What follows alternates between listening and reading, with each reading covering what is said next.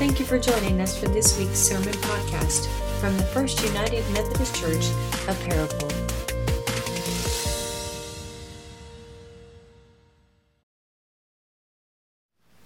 Let us pray. Holy and loving God, we thank you for your holy scriptures written so long ago that give testimony, give witness to who you are and your love in this world. As we turn our attention and our hearts towards your scripture this morning, may my words be your words, my heart to your heart. If anything I say is untrue, let it fall away from the ear, never to be retained. But if what is said is true this morning, write it on our hearts so that we may bear witnesses to your love and to your grace. In Christ's holy name I pray. Amen. I've always wanted to get a tattoo. Really, I did since since I was really, really, really young, and uh, I was really excited about tattoos. I thought uh, I was enthusiastic about them. I appreciated the art. Uh, my parents did not share in my enthusiasm or appreciation of the art of tattoos. In fact, I remember them vividly saying, "Chase, the rule is this: when you are 18 and you are no longer under our roof." then you can do what you would like. But until then, until then, no tattoos. And, and kids, listen to this. I respected the house rules. But I remember every time that that conversation came up about tattoos, mom and dad would always remind me that it's permanent. Whatever you put on your body, it is permanent. Tattooing is the art that the Razzouk family brought to Palestine some five centuries ago from Egypt. Their family came uh, to the Holy Land for a pilgrimage, but yet business was good, trade was good, and so they put roots down in the Holy Land. You see, the Razzouk family, their ancestors tattooed uh, marks on Christian Coptic Orthodox Church members in Egypt. They would do a tattoo of a cross right on the wrist. And with the cross symbol on the wrist, those who went to the church were able to gain access into the church, and those without the marks on the wrist had difficulty e- even entering into the church. Aren't we thankful that we have open doors here at Paragould First United Methodist Church? There's a century old tradition of tattooing in the Holy Land. It goes back in written records to at least the 1600s. There are some now 168 wooden designs that are carved with Coptic Christian tattoo outlines dating back to this period. You see, these blocks were used as stamps that outlined the design of the pilgrim before the pilgrim receiving the tattoo. The blocks would be dipped in ink and then be placed on the pilgrim's arm, and then the tattooing would begin. And the Razzouk family has used these uh, stamps since the 17th century and still do today. After hearing their stories, I really wanted to meet the family. They are located in Old Jerusalem, and I was headed there. And so, after a few emails and setting up a, a meeting with them, I then later discovered that Mr. Razzouk rode motorcycles.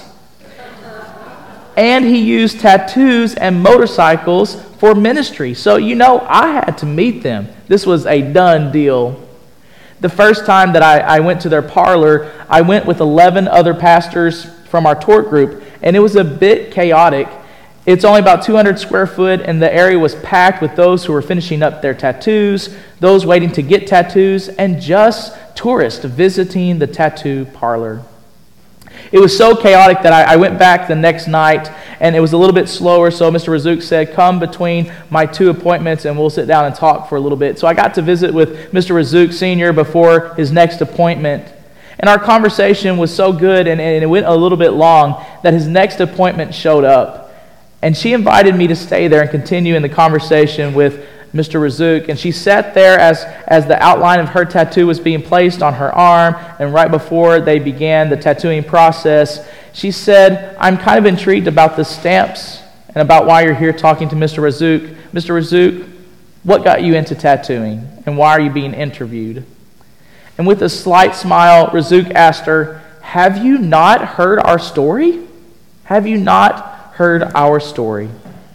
Now, if you do the research, this family has been interviewed by tourist companies, by international tattoo shops, and featured by social media influencers all over the world. In fact, if you just Google them, all their information is on their webpage. Have you not heard our story?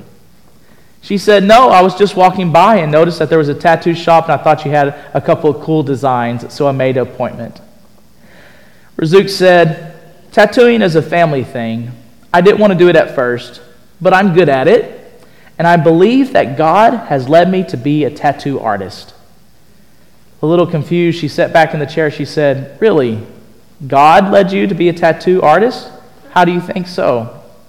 And Razzouk smiled and said, You see, we have yet to begin your tattoo, and we have still a long ways to finish it, and you haven't heard my story.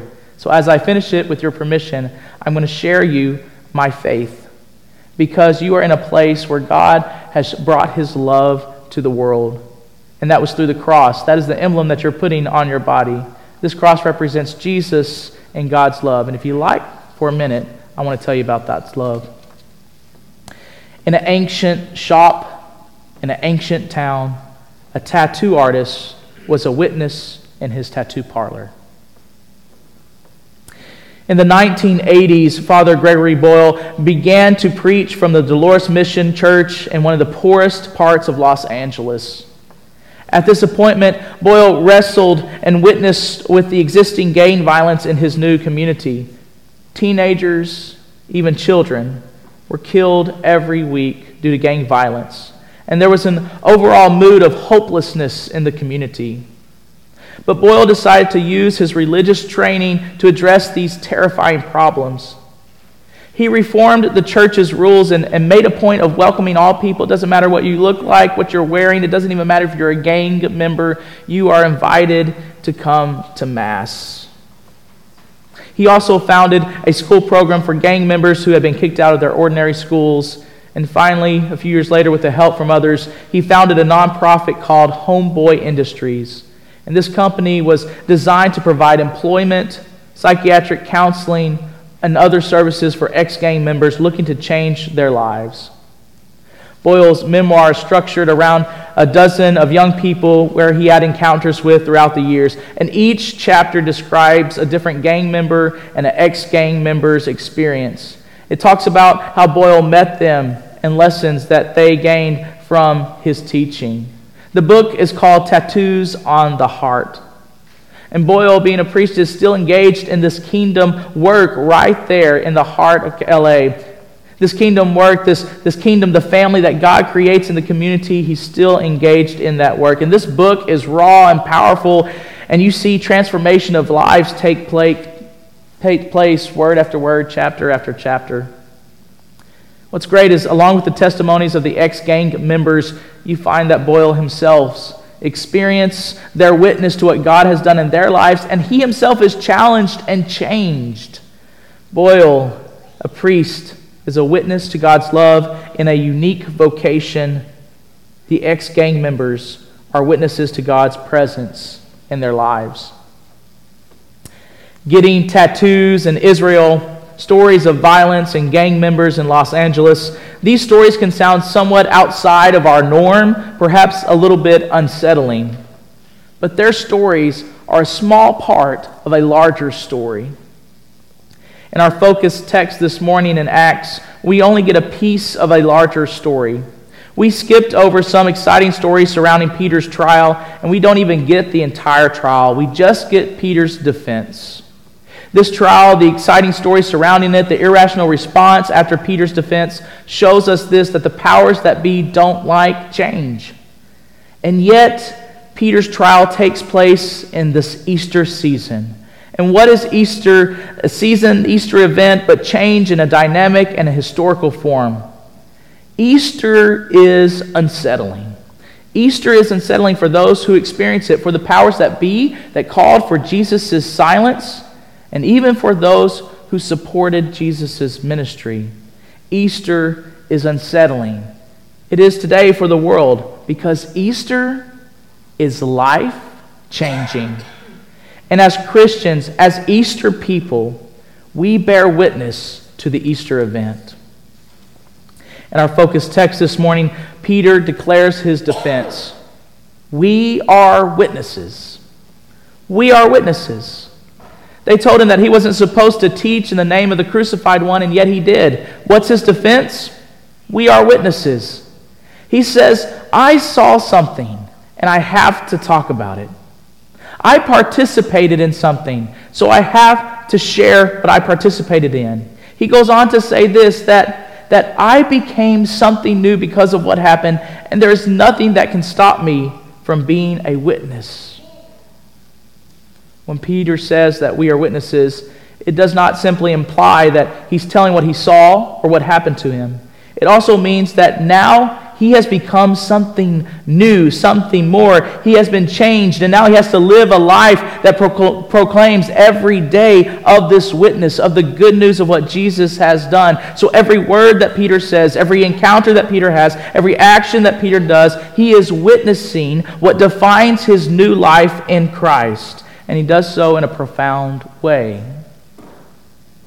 Peter continues to walk this path as a witness and he discovers later in, later in Scripture that sometimes being a witness takes work. And we all discover this as we seek to be deeper disciples of Jesus Christ for the transformation of this world. There is nothing simple about it, there's nothing easy about it. The phrase we say this morning, we are witnesses, that's simple, but it's not easy. Living each and every single day representing Jesus Christ, representing the one that we proclaim with our words, representing the one who has invited us to live a life of hospitality by being hospitable to others, the one who has exemplified living uh, a living life geared towards reconciliation, having to reconcile with others. It isn't always easy. But thankfully, there is more to Peter's defense than we've drawn attention to thus far. Peter says, We are witnesses and then he goes on. He says, We are witnesses, and so is the Holy Spirit that God has sent us. If we focus on the first part of Peter's defense, we make it sound like it's all up to us, that it's up to ourselves to be witnesses, that it's up to ourselves to be the disciples of Jesus Christ we, we think we should be.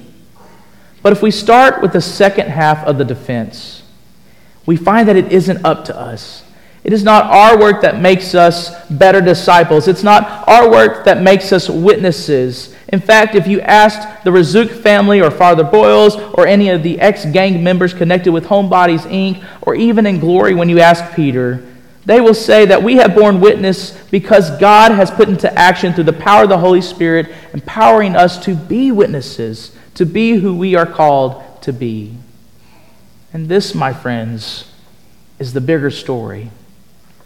When we start with God's action first, then we get to experience something new. We don't just do good works and be a witnesses because we're supposed to. By the power of the Holy Spirit, we are given a desire, a passion to be witnesses of the good news. It's a privilege to be a living pointer towards the kingdom of God. Look what God is doing in our community. Come and see and experience and know Jesus. There is a both and quality to this task of being witnesses. In Christ, we are new. We have a new identity. There's an effort in our part to work to be to work to be done on our end. We are witnesses, but there's also support. There's support and strength and equipping that comes by the power of the Holy Spirit. There's this divine presence that is with us always, and it's most experienced when? Right now right now. When we gather together as a faith community, we bear witness to the Holy Spirit at work, working within our lives, working within our church, empowering us to be witnesses beyond the doors that are behind us. To be witnesses is to step up to the plate and acknowledge that the kingdom looks a little bit different than what we see today. And we do. We want to be a part of the efforts that move us closer to what God intends for the human community to be. And in doing so, God has written on our hearts the love of Jesus. And when God writes something on our hearts, it never goes away. In baptism, God has marked us with God's grace forever, kind of like a tattoo. It can't be removed. The Holy Spirit leads us to live and to share the love of Christ with others. And in doing so and naming the difficulties, Sometimes we face challenges. Sometimes those challenges come by others. Sometimes those challenges come from ourselves. When we see the question, why do we continue in our faith? Why should we bear witness?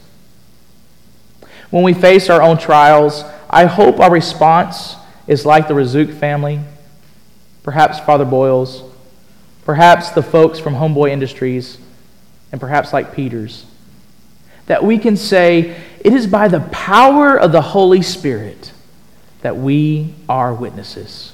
In the name of the Father, and of the Son, and the Holy Spirit. Amen.